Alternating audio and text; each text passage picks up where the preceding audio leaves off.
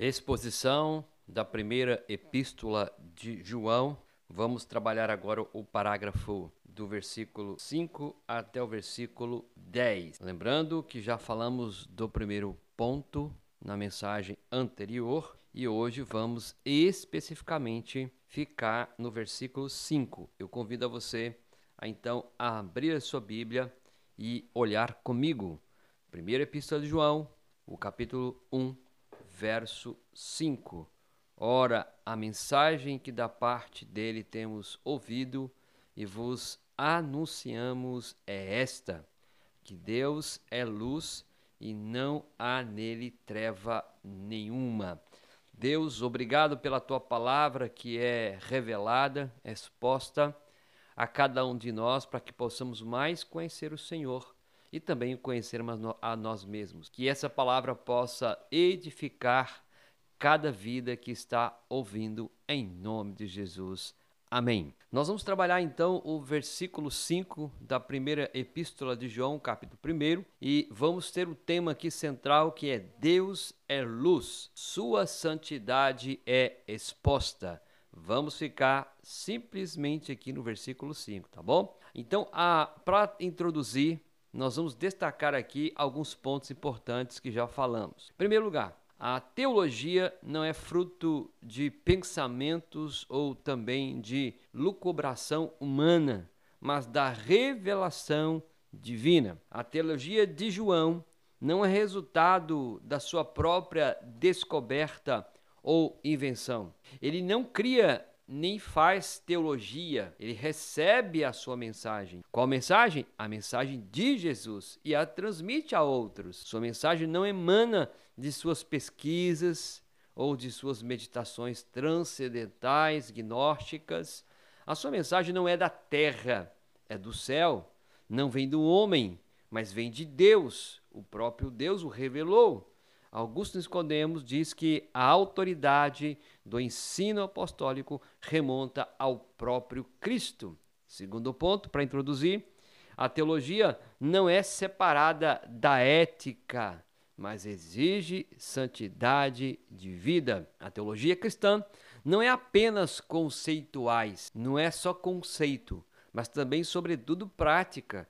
João não é um filósofo, mas um teólogo sua mensagem não é apenas para o deleite da mente, mas para transformar o coração. Sua teologia não é destinada apenas a uma elite intelectual na igreja, mas para todos os que reconhecem seus pecados e se voltam contritos para Deus. Sua mensagem tem profundas implicações práticas. O propósito do apóstolo é mostrar que não podemos ter comunhão com Deus e com os irmãos sem santidade. É impossível andar nas trevas e ter comunhão com Deus, que Deus é luz.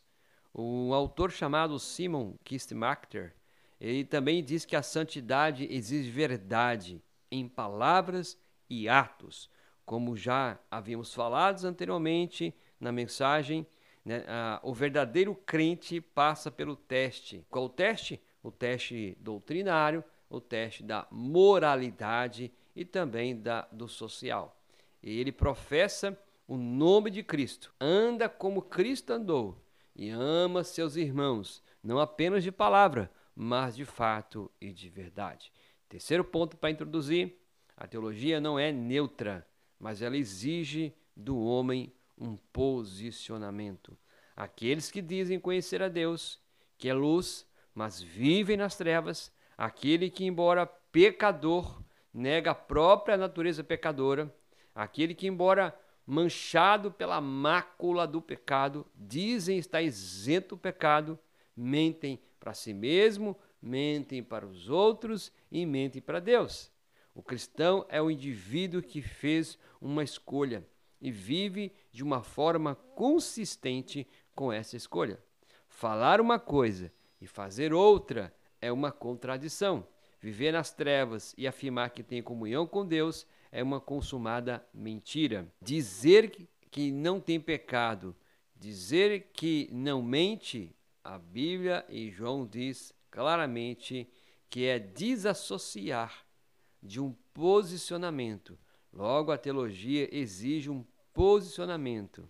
João escreve: Ora, a mensagem que da parte dele temos ouvido e vos anunciamos é esta: Deus é luz e não há nele treva nenhuma. João passa da revelação do Verbo de Deus, os versículos de 1 a 4, para a revelação do próprio Deus, aqui no versículo 5, a quem ele revela. Vamos destacar aqui alguns pontos importantes. Vejamos bem. Em primeiro lugar, a mensagem acerca da natureza de Deus vem do próprio Deus. O versículo 5 diz isso. A mensagem que da parte dele temos ouvido. A palavra grega mensagem aqui pode surgir e sugerir que a mensagem contém uma concepção de Deus que os homens não poderiam ter formado por si próprio sem a ajuda. É uma revelação e não uma descoberta. João está dizendo que a palavra, a mensagem transmitida, não é uma descoberta, é uma revelação do próprio Deus. João não é fonte da mensagem, Jesus o é. A natureza de Deus é revelada por aquele que estava com o Pai. Versículos de 1, versículo capítulo 1, verso 2. O próprio João escreve: Ninguém jamais viu a Deus. O Deus unigênito, que está no seio do Pai, é quem o revelou. Primeiro, é João capítulo 1, verso 18. Essa mensagem vem da parte dele, daquele único que vem de Deus. E Deus o conhece, e o próprio Deus é capaz de dizer qual é a realidade do próprio Deus. De tudo o que Jesus foi, disse e fez, resplandece essa notícia de que Deus é luz. Em segundo lugar, nós temos a mensagem acerca da natureza de Deus e anunciada pelos apóstolos. Vejamos, e vos anunciamos é esta. João não criou a mensagem acerca do caráter santo de Deus, ele a recebeu. João não é o autor da mensagem, ele é o pregador da mensagem, ele é o arauto da mensagem. João não reteve a mensagem, mas anunciou-a com urgência, com fidelidade, com tempo. A proclamação da verdade acerca de Deus não apenas edifica os salvos, mas reprova os falsos mestres. O nosso ministério não é apenas combater a mentira, mas, sobretudo, anunciar a verdade. Terceiro lugar, a mensagem acerca da natureza de Deus é desvendada, como diz o versículo 5. Deus é luz, não há nele treva nenhuma. João já havia registrado as palavras de Jesus à mulher samaritana em João 4, 24, que Deus é espírito. Também agora ele diz que Deus é luz. E mais tarde ele afirma no capítulo 4, verso 8, que Deus é amor. Blanen diz que Deus é espírito em sua natureza essencial que Deus é luz em sua autorrevelação e Deus é amor em sua obra de salvação redentora. A síntese do ensino de Jesus acerca de Deus é que ele é luz. A luz ilumina, a luz aquece, ela purifica, ela lastra, ela traz o conhecimento da verdade e resplandece nas trevas da ignorância. Mas o que significa luz? O que significa Deus ser luz. Dessa forma, nós podemos ver que o caráter de uma pessoa estará determinado necessariamente pelo caráter do Deus a quem adora. Portanto, João começa descrevendo a natureza do Deus, que é Deus e Pai de Jesus Cristo, a quem todos os cristãos adoram. Deus de João é luz e nele não há trevas, o que nos diz, pois, a afirmação de que Deus é luz. Vejamos alguns simbolismos da luz nas Escrituras. E aqui João diz que Deus é luz. Primeiro, primeira ideia dessa luz diz-nos que Deus é glória e esplendor. Não há nada tão glorioso como o brilho de uma luz que penetra nas trevas nem nada tão deslumbrante, nem nada tão deslumbrante como uma luz cadente e brilhante. Dizer que Deus é luz nos fala do esplendor da radiante glória de Deus. E aí, 1 Timóteo, Paulo diz, versículo, capítulo 6, verso 16: O único que possui imortalidade, que habita em luz inacessível, a quem homem algum jamais viu, nem é capaz de ver, a ele honra, poder eterno. Amém. A luz diz que Deus é glória e esplendor. Então, se você é um crente fiel e verdadeiro, está na luz, você entende que Deus é glória e esplendor. Segundo ponto, o que significa que a luz nos diz que Deus nos revela. A luz vê-se. A mais genuína característica da luz é que se difunde por si mesma, iluminando as trevas que a rodeia. Nós não precisamos dizer para a luz, vai luz, se esforça luz, ou dá uma forcinha para ela. Não, quando você traz luz no meio de, uma, de meio das trevas ou numa escuridão, ela vai genuinamente se difundindo por si mesma. Dizer que Deus é luz significa que não há nada secreto, furtivo, encoberto ao redor de Deus. Quando a luz chega, as trevas vão embora. Então se revela. Deus quer que os homens o vejam e o conheçam. Então a luz de Deus, ela revela quem ele é e revela tudo aquilo que está à sua volta. Terceiro ponto, fala-nos da pureza e da santidade de Deus. Então, luz, quando o João está dizendo que Deus é luz, está nos falando também da sua pureza e da sua santidade. A luz clara é o autêntico símbolo de sua pureza resplandecente. Não há trevas que ocultem algum mal secreto em Deus, nem sombra de nada que essa luz o tema. A evidência de que Deus é luz surge para nós da pureza imaculada e a imaculada santidade de Deus, totalmente santo, como as Escrituras diz. Pelo contrário, segundo é santo aquele que vos chamou Tornai-vos santos também vós mesmos em todo o vosso procedimento. Porque está escrito: sede santos, porque eu sou santo. 1 de Pedro, capítulo 1, verso 15 e 16. Quarto ponto sobre a luz. Fala-nos da guia de Deus. Uma das mais importantes funções da luz também é guiar e tornar fácil o caminho, assinalar o caminho para a qual nós estamos indo.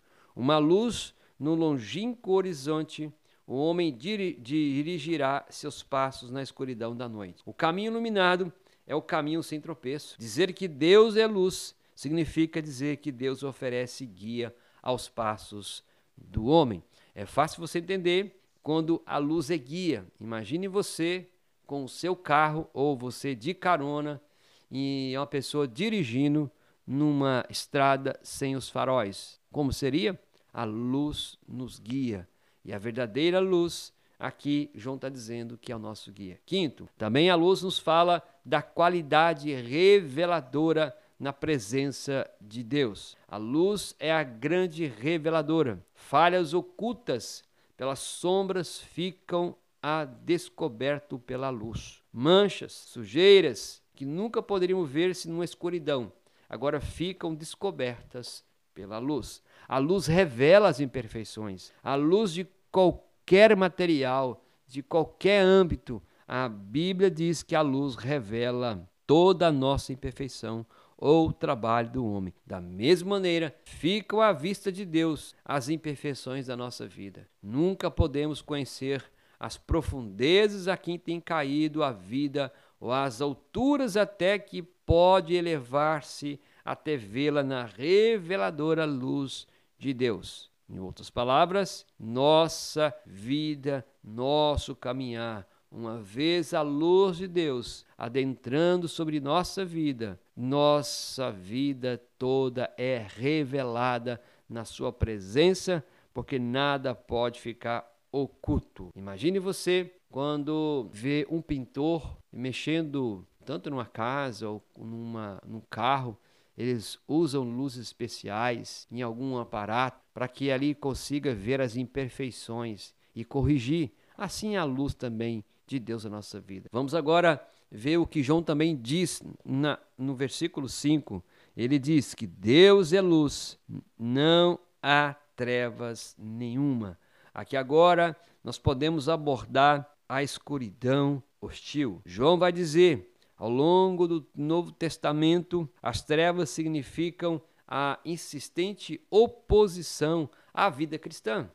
Tudo o que a vida cristã não é, nem deveria ser jamais. Vamos aqui caminhando e enxergando o que João está dizendo. As trevas significam a vida sem Cristo. Então, quando João está dizendo que dele não há trevas, o que, que é isso? As trevas, em primeiro ponto, significa vida sem Cristo. Representam a existência do homem antes de encontrar-se com Cristo, ou a vida que se vive separada dele. João escreve a seu povo que agora que Cristo chegou, as trevas passaram e agora a luz brilha. Todavia, vos escrevo novo mandamento, aquilo que é verdadeiro nele e em vós porque as trevas se vão dissipando e a verdadeira luz já brilha. Primeira Epístola de João, o capítulo 2, verso 8.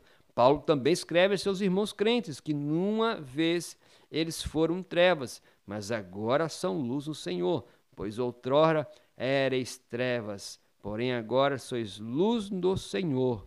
Andai como filhos da luz. Efésios 5, 8. Deus diz: também nos libertou do poder das trevas e nos conduziu ao reino de seu amado Filho. E ele nos libertou do império das trevas e nos transportou para o reino do Filho do seu amor, no qual temos a redenção, a remissão dos pecados. Colossenses 1, 13 e 14. Os cristãos não estão, não estão em trevas, porque são filhos do dia, como também você tem em 1 Tessalonicenses capítulo 5, versos 4 e 5. Mas vós, irmãos, não estáis em trevas, para que esse dia como ladrão vos apanhe de surpresa. Portanto, vós todos sois filhos da luz, filhos do dia. Não somos da noite e nem das trevas. Querido irmão, amigo e ouvinte, aqueles que seguem a Cristo não andarão em trevas, como outrora, mas sim terão a luz da vida.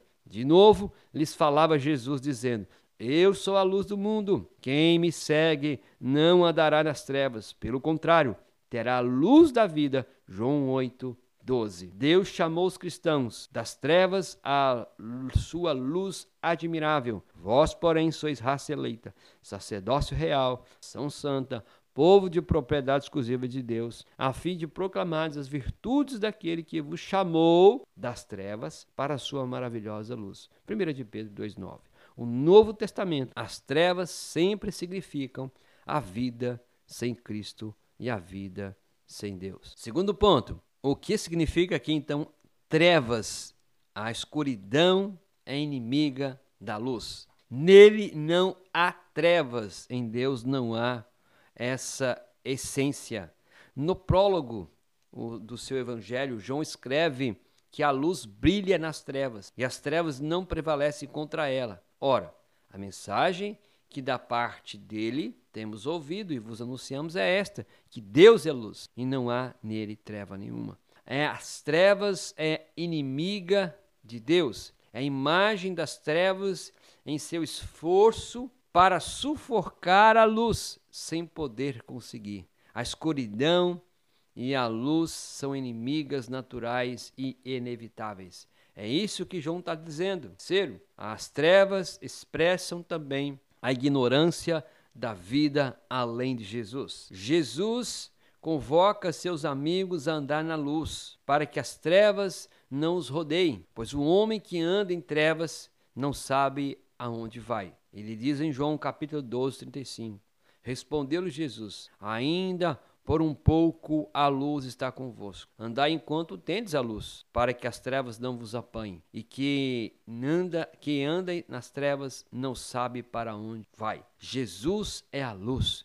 e ele veio para que os seus criam não em si mesmos, mas que pudessem crer nele porque ele é a luz, e crendo nele, não andarão em trevas. Eu vim como luz para o mundo, a fim de que todo aquele que crê em mim não pereça nas trevas. João 12, 46.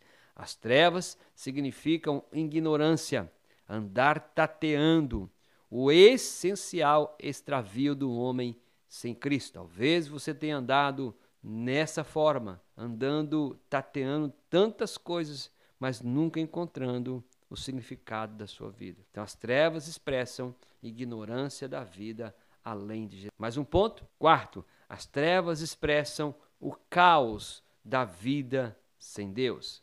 Deus, diz Paulo, pensando no primeiro ato criador, mandou a sua luz resplandecer nas trevas, porque Deus que disse: das trevas resplandecerá a luz. Ele mesmo resplandeceu em nosso coração para a iluminação do conhecimento da glória de Deus na face de Cristo. Segundo a Epístola de Coríntios, capítulo 4, verso 6. Sem a luz de Cristo, o mundo é um caos, sem forma, sem forma, vazia, um de, uma desordem, é um vazio inigualável, no qual a vida nem tem ordem e nem sentido. Logo, nós podemos dizer que as trevas expressam o caos da vida sem Deus. É o que nós temos visto a cada dia um homem nessa situação. Quinto, as trevas significam a imoralidade da vida sem Cristo.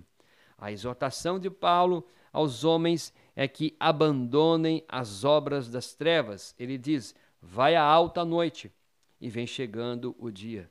Deixamos, pois, as obras das trevas e revistamo-nos das armas da luz. Romanos 13, 12. Os homens, uma vez que suas obras eram más, amaram mais as trevas que a luz, como nós temos em João 3,19. O julgamento é este: que a luz veio ao mundo, e os homens amaram mais as trevas do que a luz, porque as suas obras eram más. As trevas expressam a imoralidade da vida sem Cristo, a vida cheia de coisas que buscam a escuridão, porque não podem suportar a luz do dia. Imoralidade da vida sem Cristo. Sexto, as trevas também significam, por natureza, estéreis. Paulo fala das obras infrutíferas das trevas. Ele diz lá em Efésios capítulo 5, verso 11 e 12: E não sejais cúmplices nas obras infrutíferas das trevas.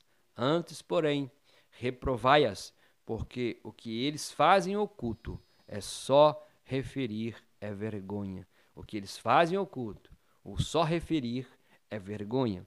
Se as coisas vivas são privadas de luz, seus frutos são raquíticos e escassos. As trevas são a atmosfera sem Cristo, na qual o fruto do Espírito jamais florescerá e jamais poderemos produzir frutos. Sétimo, as trevas apontam ao desamor e ao ódio. Se um homem odiar a seu irmão, evidentemente anda em trevas, como afirmou João. Aquele que diz está na luz e odeia seu irmão, até agora está nas trevas. Aquele que ama seu irmão permanece na luz, e nele não há tropeço nenhum. Aquele que, porém, que odeia seu irmão está nas trevas e anda nas trevas e não sabe para onde vai, porque as trevas lhe cegaram os olhos. 1 de João, capítulo 2, versos 9 a 11. O amor é a luz do sol e o ódio a escuridão da vida. Irmão, irmã, ouvinte e amigo, saiba que as trevas apontam para o desamor e ao ódio.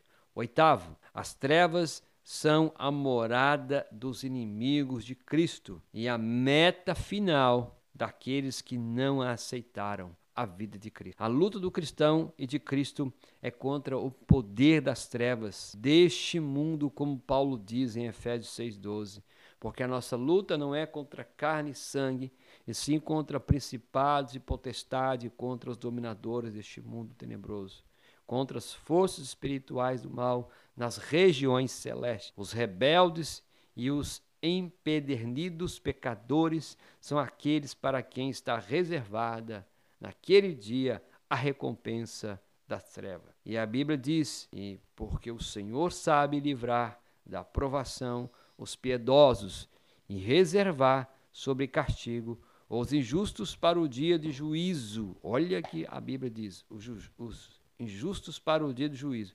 especialmente aqueles seguindo a carne, andam em imundas paixões e menosprezam qualquer governo. Atrevidos, arrogantes, não temem difamar autoridades superiores. Segundo Pedro, segunda epístola de Pedro, capítulo 2, versos 9 e 10. Ou ainda temos em Judas 13, ondas bravias do mar, que espumam a sua própria sujidade, estrelas errantes, para as quais tem sido guardada a negridão das trevas para sempre. As trevas são a vida separada de Deus, e onde Deus deixará os seus inimigos até o fim. Espero que você tenha entendido o que João está dizendo, que Deus é luz e nele não há trevas nenhuma. Que você possa olhar para a sua vida e ver em qual lado você tem caminhado. Você tem caminhado na luz, vivendo o que a luz revela, o que a luz é, ou você tem caminhado nas trevas e revelando o que as trevas são. Mas saiba de uma coisa hoje, que Jesus veio ao mundo. Jesus é a luz do mundo. Ele pode tirar você de qualquer situação. A mais importante, que é da perdição, que é da condenação, que é da morte. Então, que você possa reconhecer Jesus Cristo como a luz do mundo, reconhecer Deus como a luz do mundo, que salva, que endireita, que cura, que renova, que nos guia e que nos salva. Senhor Jesus, obrigado pela tua palavra. Obrigado por você ter por ter usado nossos irmãos, o apóstolo João, para nos revelar a palavra. Obrigado que em meio a tanto caos, que em meio a tantas trevas, a tantos momentos, ó Pai, desafiadores, que cada um possa entender que o Senhor é luz e que não há trevas no Senhor. Levanta homens, mulheres, crianças, jovens, adolescentes, famílias, igreja, uma sociedade que possa caminhar na luz e não nas trevas. Nos livre de sermos amigos das trevas. Nos livre de fazermos acordos com as trevas, mas que possamos ser homens, mulheres e famílias que possam fazer acordos com o Senhor, o Deus que é luz e que habita nele a verdade. É a nossa oração, agradecidos em nome de Jesus. Amém e amém.